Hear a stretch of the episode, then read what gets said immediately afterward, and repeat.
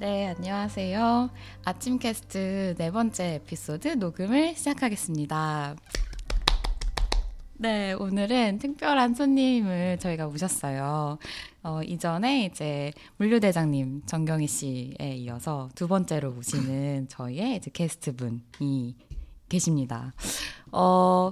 제가 이분을 어떻게 알게 됐나 좀 오기 전에 생각을 해봤어요.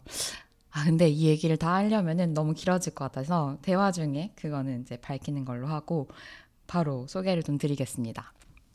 최근에 책을 내셨고요. 모두 이런 질문을 하면서 살 것 같아요. 나다운 게 뭘까? 나다운 게 뭔데? 이런 질문이 이제 책 제목이 됐습니다. 나다운 게 뭔데를 쓰신 정현님을 모셨습니다. 와! 안녕하세요. 저는 이번에 아침 팟캐스트에 영광스럽게도 출연하게 된 김정현이라고 하고요. 말씀해주신 것처럼 최근에 첫 에세이 나다운 게 뭔데라는 책을 출간해서 언급결의 또 초보 작가로 네, 데뷔 아닌 데뷔를 하게 돼서 너무 축하드립니다. 좀 정신없이 살고 있는 네, 김정현이라고 합니다. 반갑습니다. 아, 감사합니다.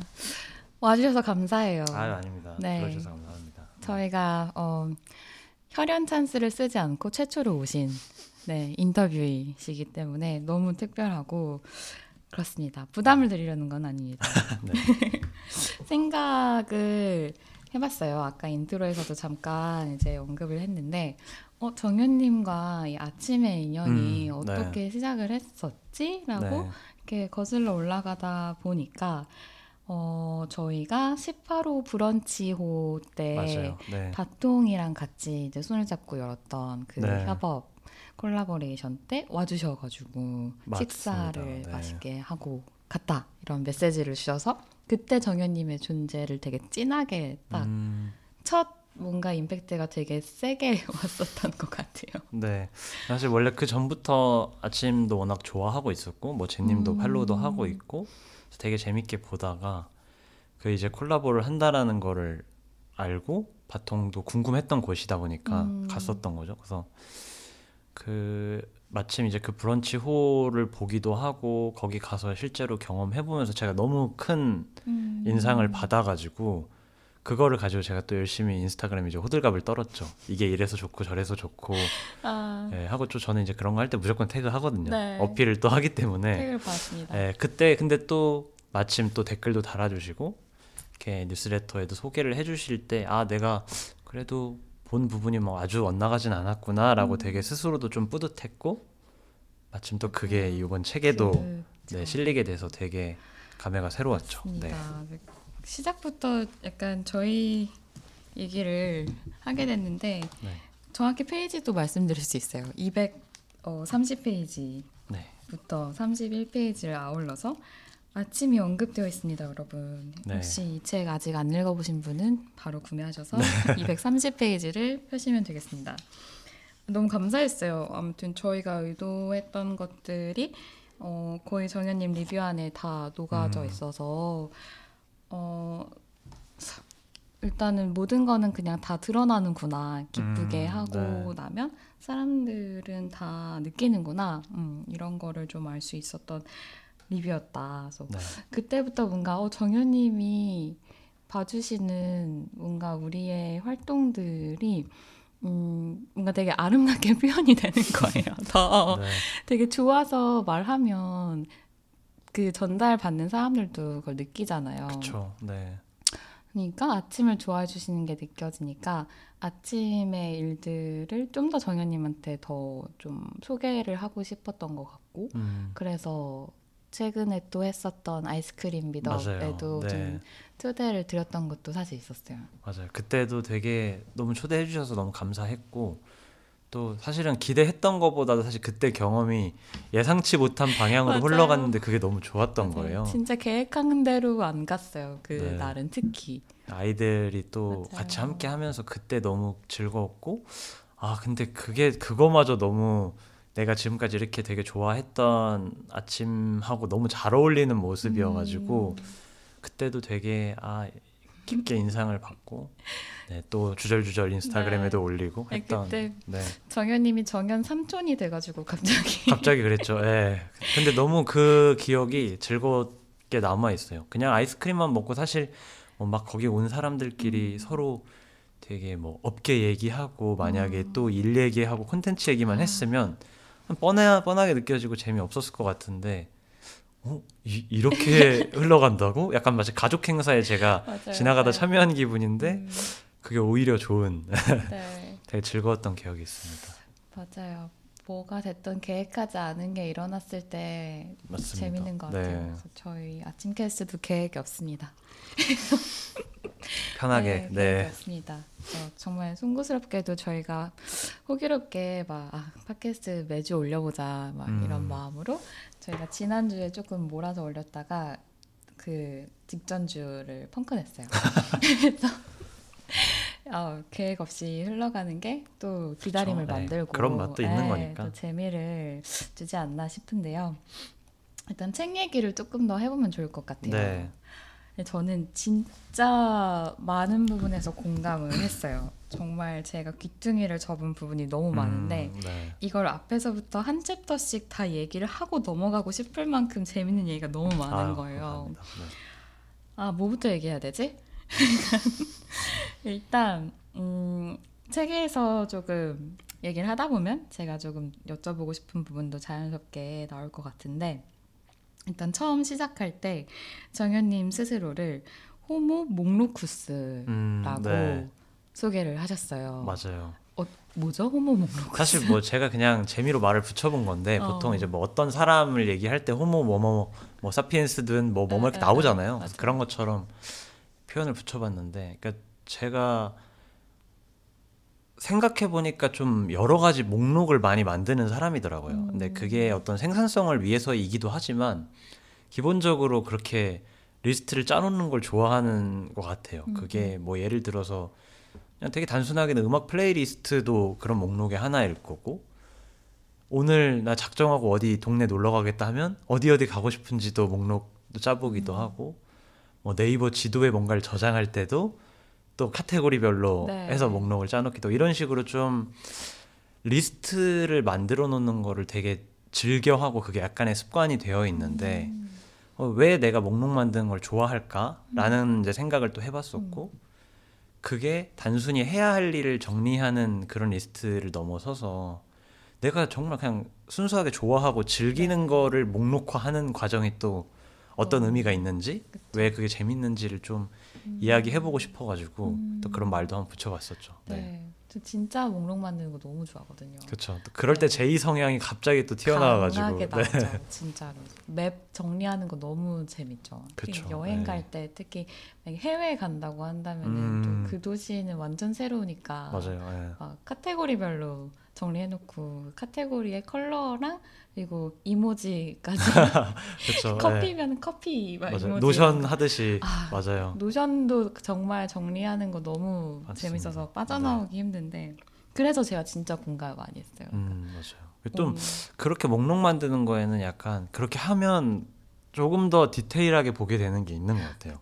네, 뭉뚱그려서 그냥 나 이런 거 좋아해라고 이렇게 퉁쳐서 얘기했던 것도 사실 목록을 짜려면 그 기준이 있어야 되잖아요. 그쵸. 어떤 기준으로 이렇게 맞아, 나누고 맞아. 폴더도 이름을 맞아. 뭐라고 붙일 거고 어떻게 분류를 할 건지 근데 그 과정에서 좀 제가 좋아하고 재밌어하는 것들을 더 구체적으로 좀 알게 된 것 같다. 그래서 그게 저한테는 더 좀 많은 도움이 됐던 것 같아요. 네. 저 진짜 공감해요. 그 내가 좋아하는 것을 구체적으로 알게 됐다. 그게 목록 만드는 데서부터 시작되는 것 같아요. 그쵸, 음악도 네. 저는 그랬던 것 같아요. 그쵸. 저는 어릴 때 그 빌보드 차트 구경하는 걸 되게 좋아했거든요. 그 목록이잖아요. 네. 누가 만들어준 목록인데 그거를 1번부터 쭉 들어봐요. 이제 매주 네.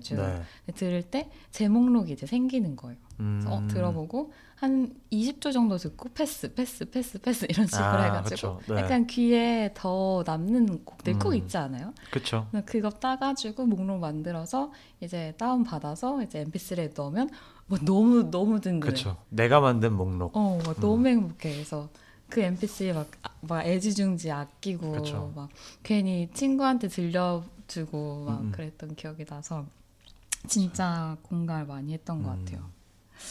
아, 그 과정을 통해서 좋아하는 것들을 그래도 좀 찾으신 것 같아요. 그쵸. 이게 뭔가 좋아하는 그것 때문에만은 아니겠죠. 좋아하는 과정에서 되게 중요한 역할을 했다라고 저는 생각을 하는 거고.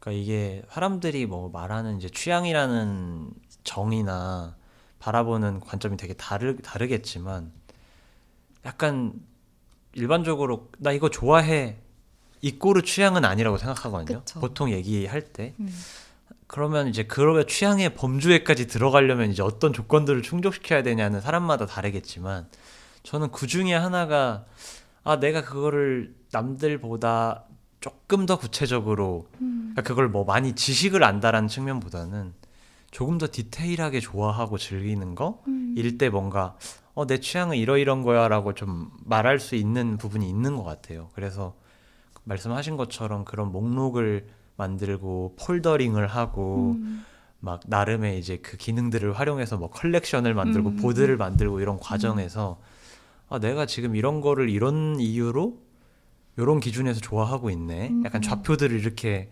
확인하면서 좀 더 구체적이어지고 더 그래서 더 풍성해질 수도 있고 이런 게 되지 않았나. 네. 거기서 탈락된 것도 많겠어요. 막 쉽게 좀 실증도 나고 막 맞아요. 네. 그 좋아했다가 안 좋아지게 된 것도 있고 네. 그러다 보면 더 뾰족해지기도 하고 그쵸. 그렇겠네요. 저는 좀 제 취향의 특성 중에 하나는 뭐 많은 분들이 공감하시겠지만 엄청 잡식성이에요. 그러니까 이거 좋아했다 저거 좋아했다 그리고 그 기준도 누가 느꼈을 땐 너 이런 거 좋아한다면서 저런 것도 좋아해? 라고 할 만큼 경계 없이 좋아하고 그러니까 어린 시절부터 쭉 살아오면서 저는 이제 그 책에서도 실증과 환승이라고 표현을 했는데 맞아요. 엄청 좋아했다가 근데 저것도 재밌네 하고 이제 살짝 환승을 해가고 금방 실증도 느끼고 또 가고 그런 식으로 좀 말하자면은 덕후나 매니아들처럼 이렇게 밑으로 깊어졌다기보다는 옆으로 이렇게 계속 넓혀간 거죠. 그래서 그게 사실 저한테는 어떤 면에서는 불안이고 스트레스이기도 했지만 결과적으로는 되게 덕분에 유연한 취향을 가지게 된 것 같고 맞아요. 넓어져서 더 재밌어진 것 같다 내 삶이 라는 생각을 좀 하게 되죠. 네. 맞아요. 더 많은 부분에 공감을 할 수 있는 삶이 그쵸. 되게 풍요로운 삶인 것 같아요. 맞아요. 아, 너무 재밌다. 아, 책 속에서 네.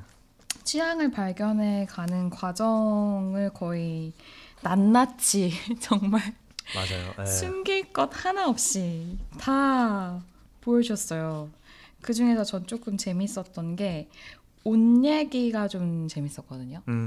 또 워낙 옷 좋아하시니까. 네, 옷을 좋아하기도 해서 네. 그래서 고민을 해봤어요. 그 아이비룩 챕터 네, 있잖아요. 네. 근데 저도 그런 셔츠들 아니면 네. 기본적인 스웨트셔츠, 뭐 니트 약간 이런 깔끔한데 약간 좀 반항기가 있는 네. 그런 옷들 좋아하거든요.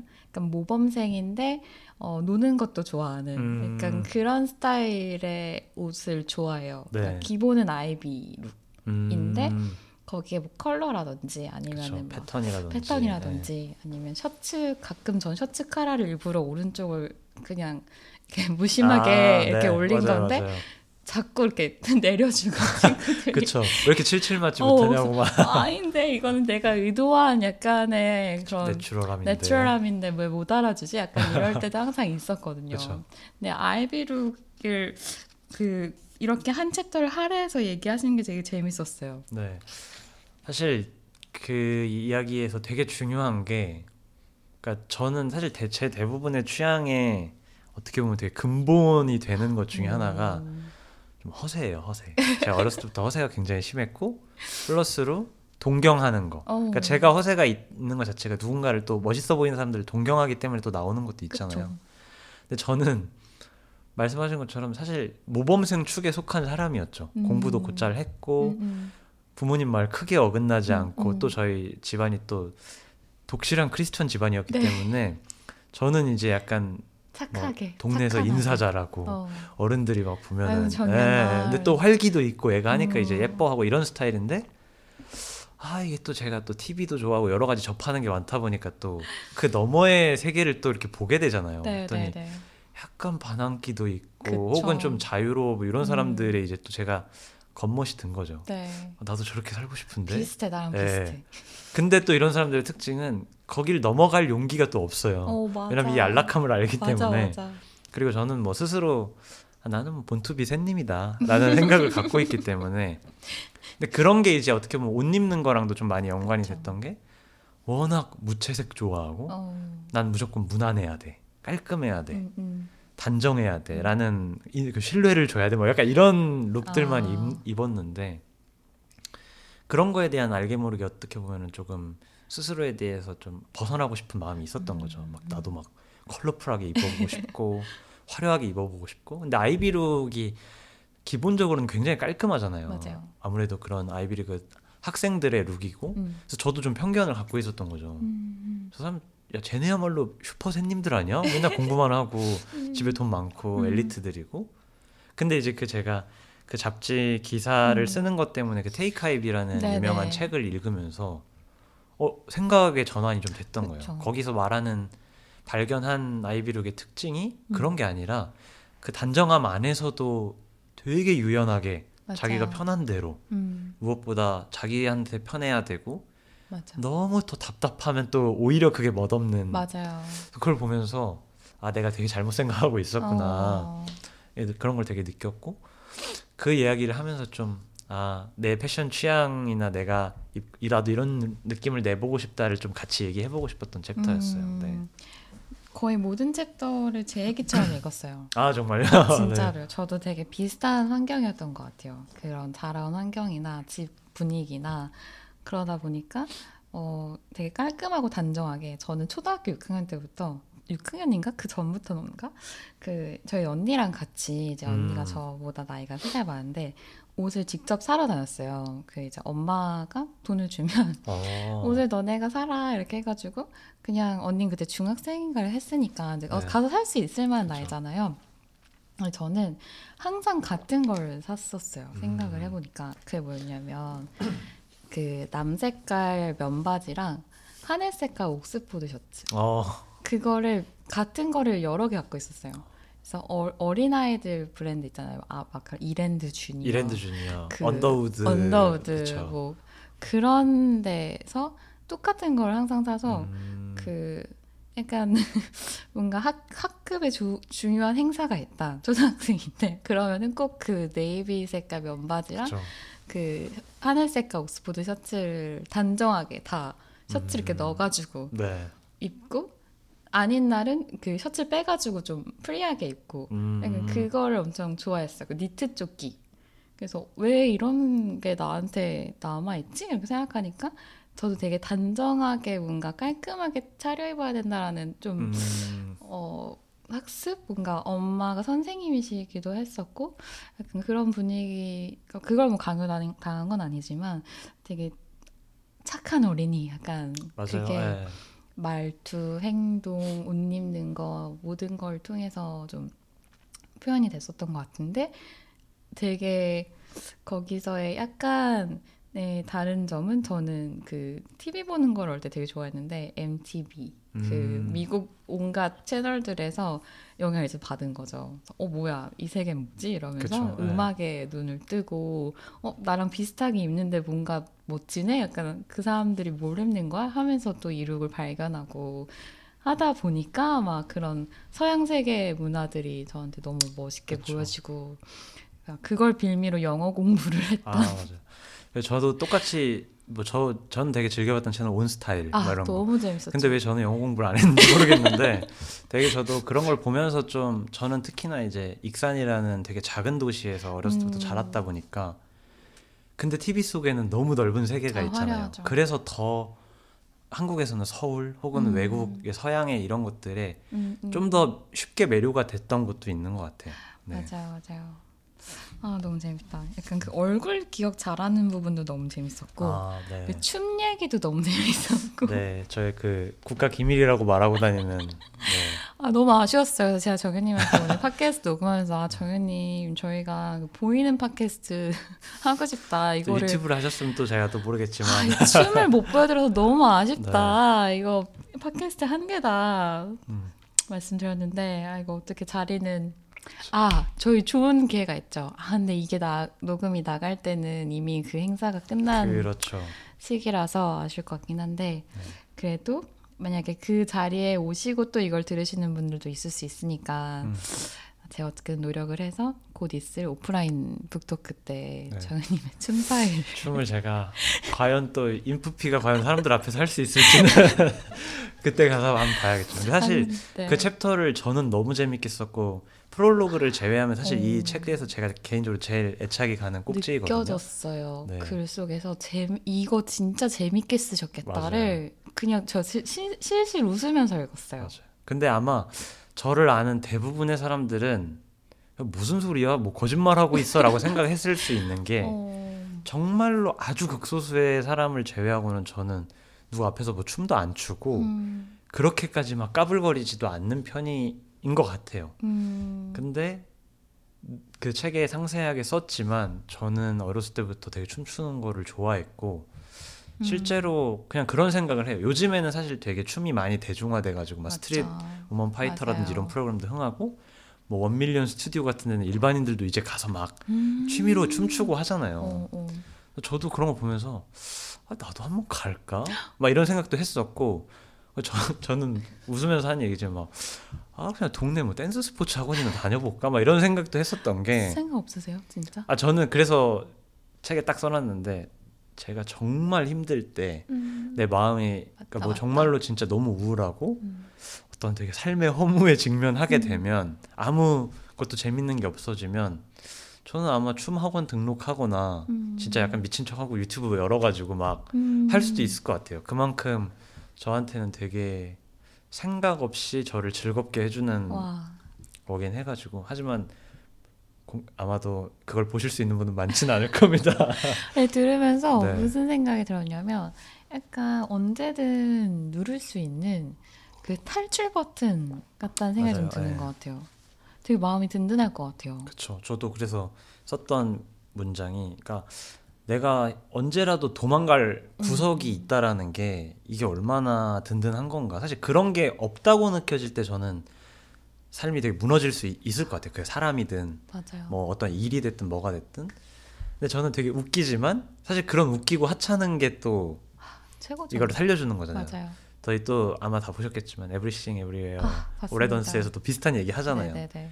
그런 되게 사사롭고 사소하고 어처구니 없는 게 사실은 지탱해주는 게 되는 것처럼 저도 그런 뭐 춤 그 다음에 막 장난치는 거 막 누구 따라하고 이런 걸 저는 워낙 좋아하고 그게 저한테 되게 그런 바보 같은 모습이 저한테는 또 든든한 구석이기도 해가지고 되게 좀 뭔가 아마 다른 분들한테도 그게 춤이 아니더라도 뭔가 그런 것들이 또 하나씩은 분명히 있지 않을까? 맞아요. 그리고 그런 걸 가지면 너무 좋을 것 같다 이런 생각이 들었죠. 네. 너무 좋을 것 같아요. 그걸 발견했다는 것만으로도 뭔가 인생의 어떤 과제 하나를 해결한 기분일 그렇죠. 것 같아요. 네.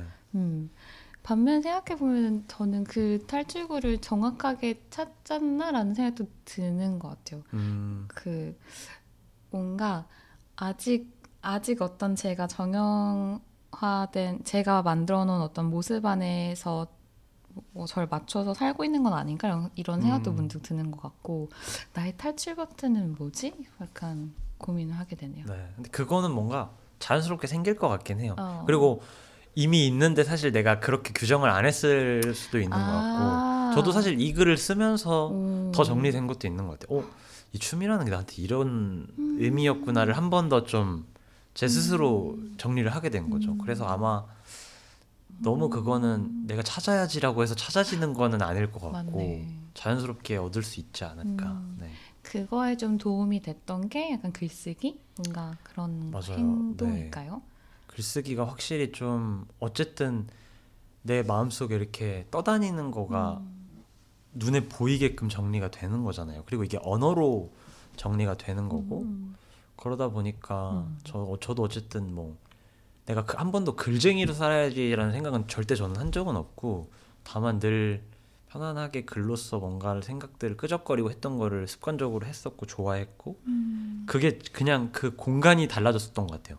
일기장이었다가 SNS가 이제 시작되면서 한창 페이스북에 올렸다가 뭐 그 전에는 싸이월드였다가 인스타그램이었다가 그게 어떻게 일로 연결되면서 지면이 되기도 했다가 그쵸. 이번에 이제 책까지 됐는데 그 과정이 있었기 때문에 좀 더 저도 제가 좋아하는 거 혹은 제가 싫어하는 거 저한테 되게 중요한 의미를 지니는 거를 눈으로도 보고 마음속에서도 좀 더 정리가 됐던 것 같아요. 네.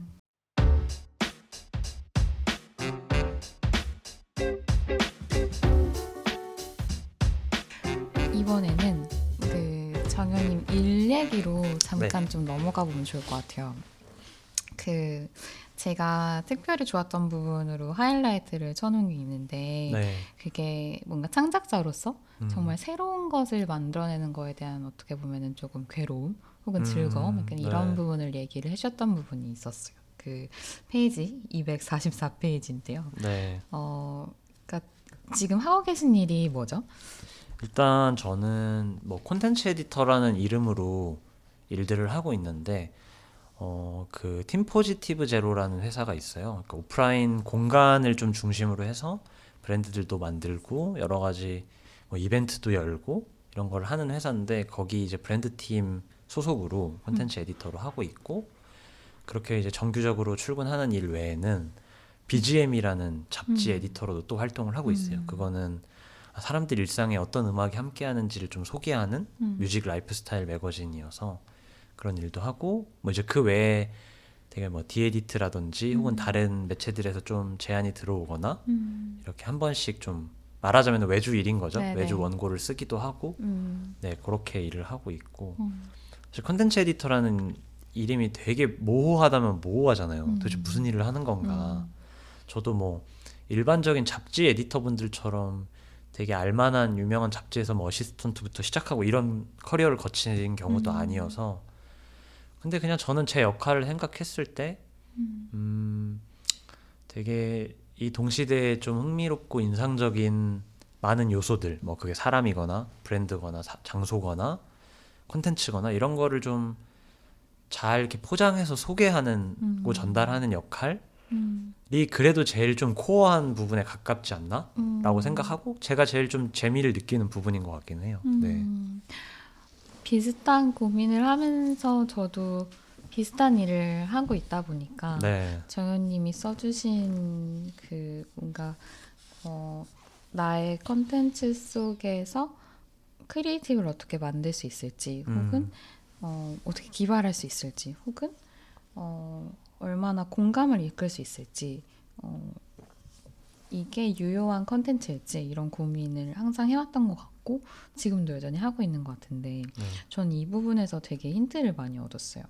그 크리에이티브는 결국 그 동시대의 삶과 사람을 향한 애정에서부터 출발하면 된다. 그 속에서 만나는 익숙한 가치와 평범한 소재에 질문을 던져보면 된다. 그러니까 이 부분이 항상 변함없는 약간 진리 같아요. 네, 그렇죠. 맞아요. 이게 제가 그 보그라는 잡지에서 이제 보그 가족 사진관이라는 컨텐츠를 한 적이 있어요. 우연히 이제 웹상에서 발견을 했었는데 그러니까 다양한 형태의 가족들을 데려와서 보그스럽게 스타일링도 하고 아트 디렉팅도 해서 각기 다른 사진가들이 한 가족을 촬영을 해서 이제 시리즈로서 이렇게 묶어냈던 콘텐츠인데 그게 너무 인상 깊어가지고 내가 이게 왜 좋았을까를 좀 곰곰이 곱씹어보면서 이야기를 하다가 나온 맥락인데요. 근데 보통은 사실 크리에이티브라는 말을 쓰면 저부터도 그런 함정에 많이 빠지는데 굉장히 듣도 보도 못한 걸 가져와야 될 것 같고 맞아요. 막 전례 없이 새로운 거를 만드는 게 창의적인 거고 크리에이티브한 거라고 우리는 생각하기가 쉽잖아요. 그쵸. 실제로 그런 경우들도 있죠. 네네. 그렇게 그런 게 멋있기도 하고. 네. 근데 그 보그 가족 사진관을 보면서 다 그런 건 아니구나라는 생각을 저는 했던 것 같아요. 그러니까 왜냐하면 가족 사진이라는 거, 그리고 가족이라는 키워드는 사실 전혀 새로울 게 없고 다양한 형태의 가족들을 우리가 소개할게요라는 건 저는 뭐 이미 너무 많은 이야기를 하고 있다고 생각하거든요. 근데 기본적으로 보그 편집부에서 우리네 같이 함께 하고 있는 여러 가족들의 모습에 대한 애정이 있고 그거를 잘 보여주고 싶다라는 애정부터 시작해가지고 그쵸. 그럼 그걸 일반적인 의미랑은 조금 다르게 우리가 한번 질문을 던져보면서 어떻게 구성할까도 생각해보고 그럼 이제 그걸 어떻게 보그스럽게 만들지 네. 하면서 이제 막 사진가도 섭외하고 맞아요. 연출도 하고 뭐 아트 네. 디렉팅도 하고 했을 거잖아요. 네.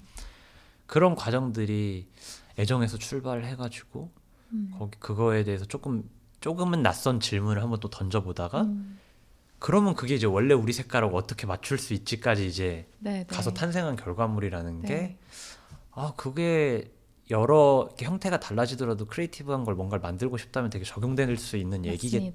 얘기겠다라는 생각이 들어서 좀 그거를 사람들한테도 소개하고 싶어가지고 네 그렇게 적어봤었죠. 너무 공감하는 것 같아요. 이 어떤 게 좋은 컨텐츠일까 어떤 과정을 통해서 좋은 컨텐츠를 만들까 고민하시는 많은 분들께 되게 좋은 답변이 될 것 같아요. 맞아요. 네. 저도 제가 뭔가를 만들 때 되게 참고가 많이 되겠다고 생각을 했었고 사실 그 뭐 동시대의 사람들과 삶을 향한 애정에서 출발한다는 말이 너무 뻔한 말 아니야라고 들릴 수 있을 것 같아요. 왜냐하면 누구나 다 애정을 갖고 시작하지 않아라고 하지만 또 생각해보면 적지 않은 콘텐츠나 브랜드나 이런 것들이 보여주기식인 경우도 되게 많고 내가 우월한 걸 혹은 특정 누군가가 우리가 우월해 우리가 멋있는 거야 라는 거를 강요하거나 주입하는 것들도 사실 되게 많잖아요. 공감해요.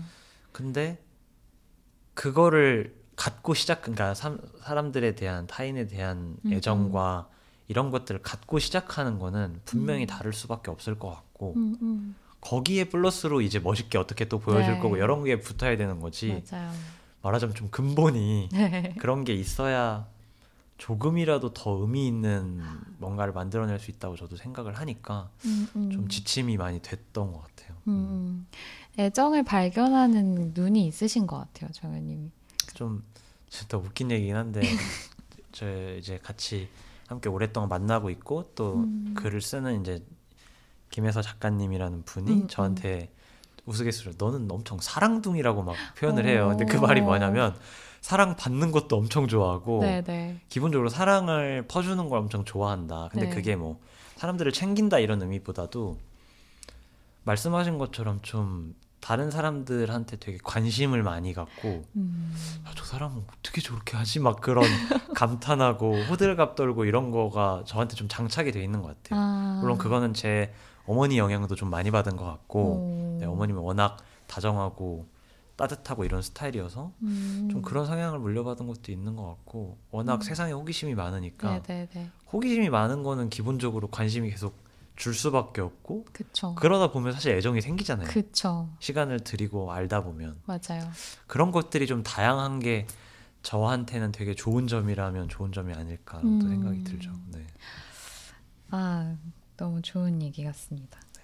그러니까 아침이 항상 하는 고민인 것 같아요. 그 되게 정말 평범하고 익숙한 소재 아침? 너무나 네. 그냥 매일매일 다시 돌아오는 너무 평범한 소재인데 그 애정이 너무 크다 보니까 그걸 어떻게 표현할까가 항상 저희 팀의 고민이고 콘텐츠뿐만 아니라 이걸 어떻게 더 피부로 느낄 수 있을까 사람과 사람이 만나서 혹은 우리 삶 속에서 뭔가 먹거나 어떠한 행위를 하면서 입거나 그런 과정을 통해서 또 아침을 느끼게 할 수 있을까? 약간 이런 고민도 조금 더 우리만의 방법을 그쵸.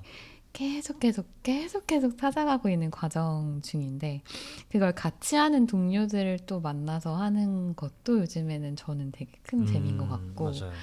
이런 대화를 또 공감하면서 나눌 수 있는 게스트분을 모시고 이렇게 또 자리를 네. 가질 수 있다는 것도 너무 큰 기쁨인 것 같아요.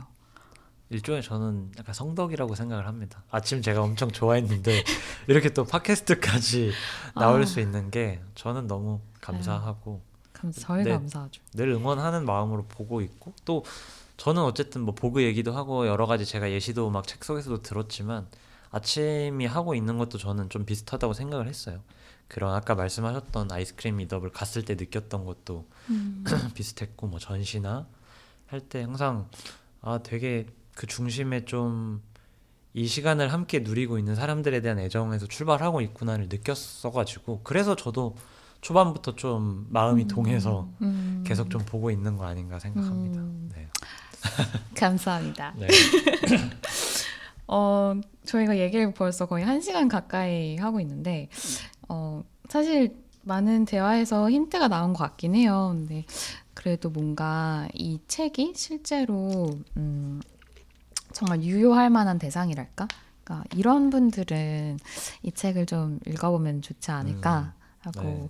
생각하시는 독자분들이 있으신지. 네.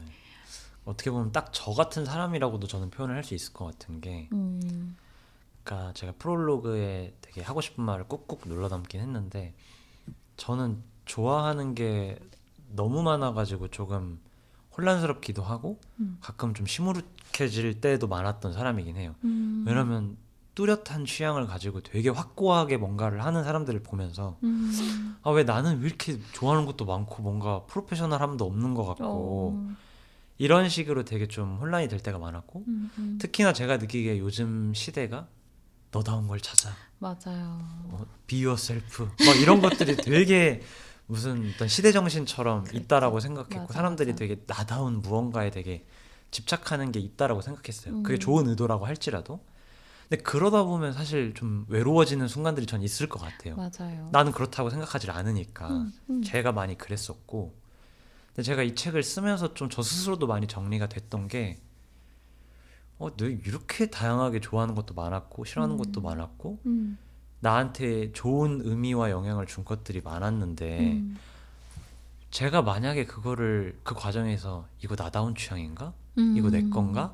자신 있게 이거 말할 수 있나라는 생각을 일일이 하고 거기에 이름 붙여보려고 했으면 이 책은 절대 나오지 못했을 그러네요. 거고 저도 제가 어디 가서 사람들이 다양한 이야기를 할 때 저도 한마디 얹어볼 수 있고 제 이야기를 나눌 수 있는 사람이 못 됐을 거라는 생각이 들더라고요. 네.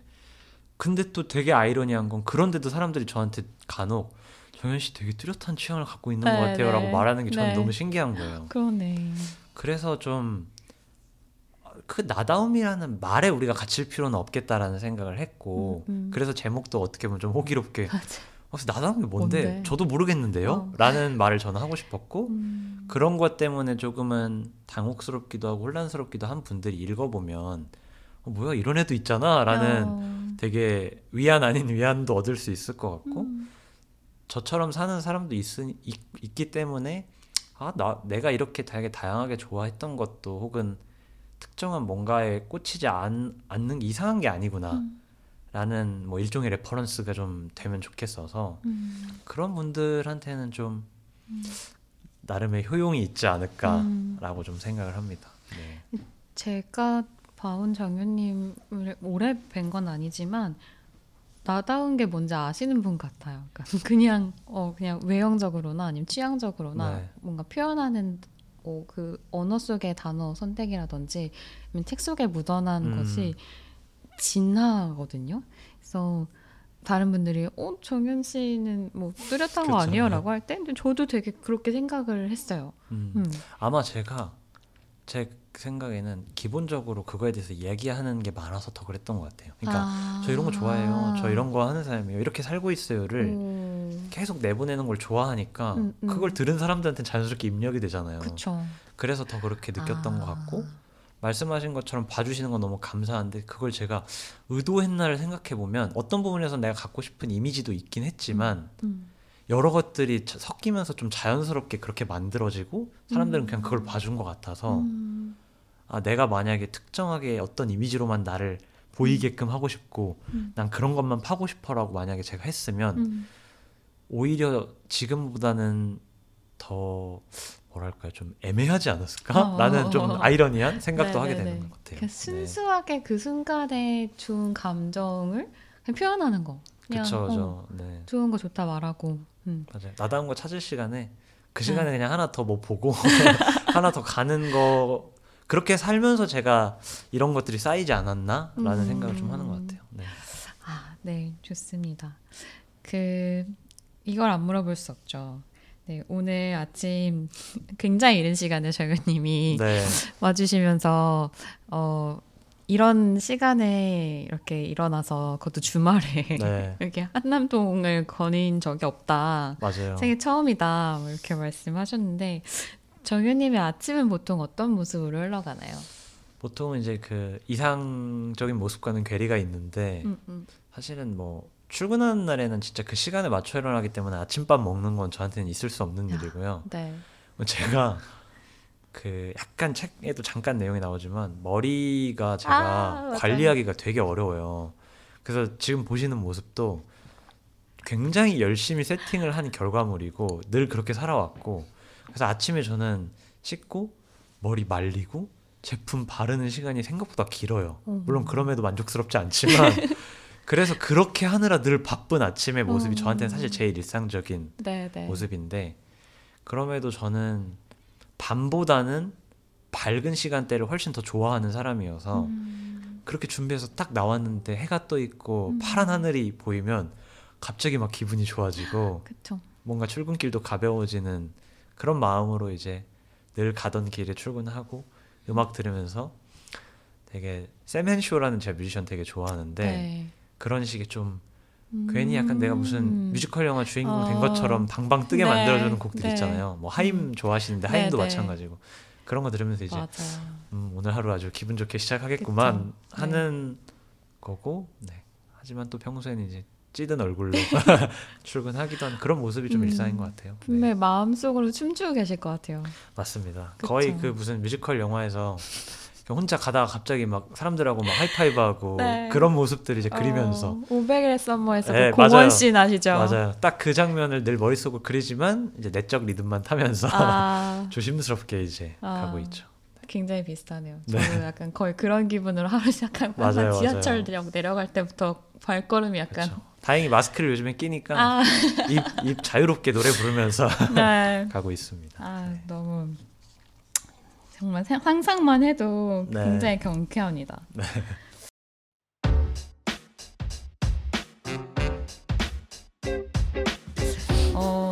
이거는 이제 저희가 그 직전 에피소드 때 이제 저희 파트너 멤버인 대하님이랑 저랑 이제 얘기를 나누면서 서로에게 이제 질문을 하고 그 에피소드를 마무리하는데.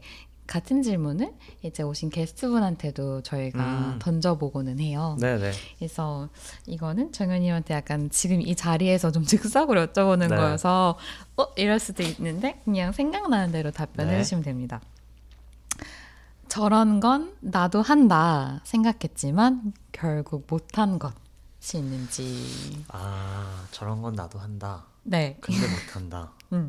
지금까지 못한 것. 저희 진짜 이거 생각해오는데 힘들었어요. 그러게요. 질문이 일단 너무 재밌는 것 같고 그래서 조금 어려운데 저런 건 나도 한다. 그냥 저는 바로 생각이 들었던 거는 이제 제가 또 워낙 그 질투와 시기와 자격지심으로 똘똘 뭉친 사람이다 보니까 되게 멋있는 걸 봤을 때 보통 그런 생각을 좀 많이 했던 것 같거든요. 그러니까 예를 들어서 아 그런 거죠. 어떤 뭐 기획하거나 이런 걸 하시는 분들이 되게 멋진 다양한 분야의 뭐 브랜드나 개인 뭐 작업자나 이런 사람들을 이렇게 모아가지고 재밌는 파티라든지 뭐 마켓이라든지 팝업 같은 거를 열잖아요. 전 그런 거 되게 좋아하는데 제가 항상 하고 싶은 컨텐츠거든요. 저는 다양한 분야의 사람들을 좋아하고 그들을 모아서 뭔가를 해보고 싶은 마음이 늘 있는 사람이어서 그냥 볼 때마다 이제 딱 가보면 괜히 또 이렇게 한번 스캔을 하면서 난 더 잘할 수 있을 것 같은데 난 여기에 좀 더 좀 전시의 요소도 좀 끼워놓고 굿즈도 좀 더 귀엽게 만들고 아 좀 아쉽다 막 이러면서 혼자 평가질을 막 하는 거죠. 네. 그래서 잘하긴 했는데 지금 하면서 막 이제 하지만 그게 벌써 몇 년째인지 저는 시작도 못했고 남들 만나서 한 번씩 저희 이런 거 한번 다음에 해봐요 라는 말은 수백 번을 했지만 그 말 너무 많이 하는 것 같아요. 살면서. 그 말을 하고 돌아서는 제 자신이 얼마나 초라한지 아직 킥오프도 못한 상황이어서 그치만 또 마음속에는 항상 아 이거 뭔가 스파크만 튀면 꼭 해보고 싶다. 그래서 커피도 있고 어떤 그러게요. 옷도 있고 어떤 작업을 하는 분이어서 그분의 작품을 감상할 수도 있고 뭐 여러 가지가 모인 재밌는 뭐 팝업, 마켓 이런 거 꼭 해보고 싶다. 그래서 나도 할 수 있을 것 같다. 하지만 아직까지 못했다. 근데 네. 그 스파크만 튀면 정말 금방 할 것 같아요. 저는 좀 그런 사람들을 불러 모으는 거 과정에 되게 재미를 많이 느낄 수 있을 것 같아서 꼭 나중에 해보고 싶은 작업이에요. 네. 어떻게 아침도 초대해 주실 건가요? 불러만 주시면 네, 저도 뭐 언제든지 연락드릴 테니까 네. 네, 해보면 재밌을 것 같아요. 장현님 기획결에 맞춰서 저희도 좀 뭔가 이렇게 변모한 모습으로 가보겠습니다. 좋습니다. 네, 네. 오늘 너무 재밌었어요. 아 저도 너무 재밌었어요. 네. 편한 분위기여가지고 재밌었네요. 네. 벌써 이렇게 시간이 빠르게 갔네요. 그래도 여전히 아침입니다. 네, 네. 그게 너무 좋은 것 같아요. 그렇습니다. 일찍 시작하니까 시간도 여유가 되고 저는 맑은 날을 워낙 좋아하는데 아침에 걸어오면서도 그랬고 이제 여기를 나가서도 지금 파란 하늘이 딱 보인다고 생각하니까 네. 되게 기분 좋고 또 아직 토요일이잖아요. 그렇습니다. 네, 그렇게 주말의 시작에 가깝기 때문에 네. 아, 오늘 또 산책도 많이 하고 커피도 한 잔 마시고 되게 즐겁게 보내야겠다 생각이 드네요. 네. 아 좋다. 좋은 토요일 아침 정현님과 함께했습니다. 들어주신 모든 분들 정말 정말 감사하고요. 이 에피소드에 의견을 보내주고 싶으신 분들은 뭐 DM이나 저희 공식 이메일이나 모든 창구 열려 있으니까 언제든 환영합니다. 네, 그럼 들어주셔서 감사합니다. 감사합니다.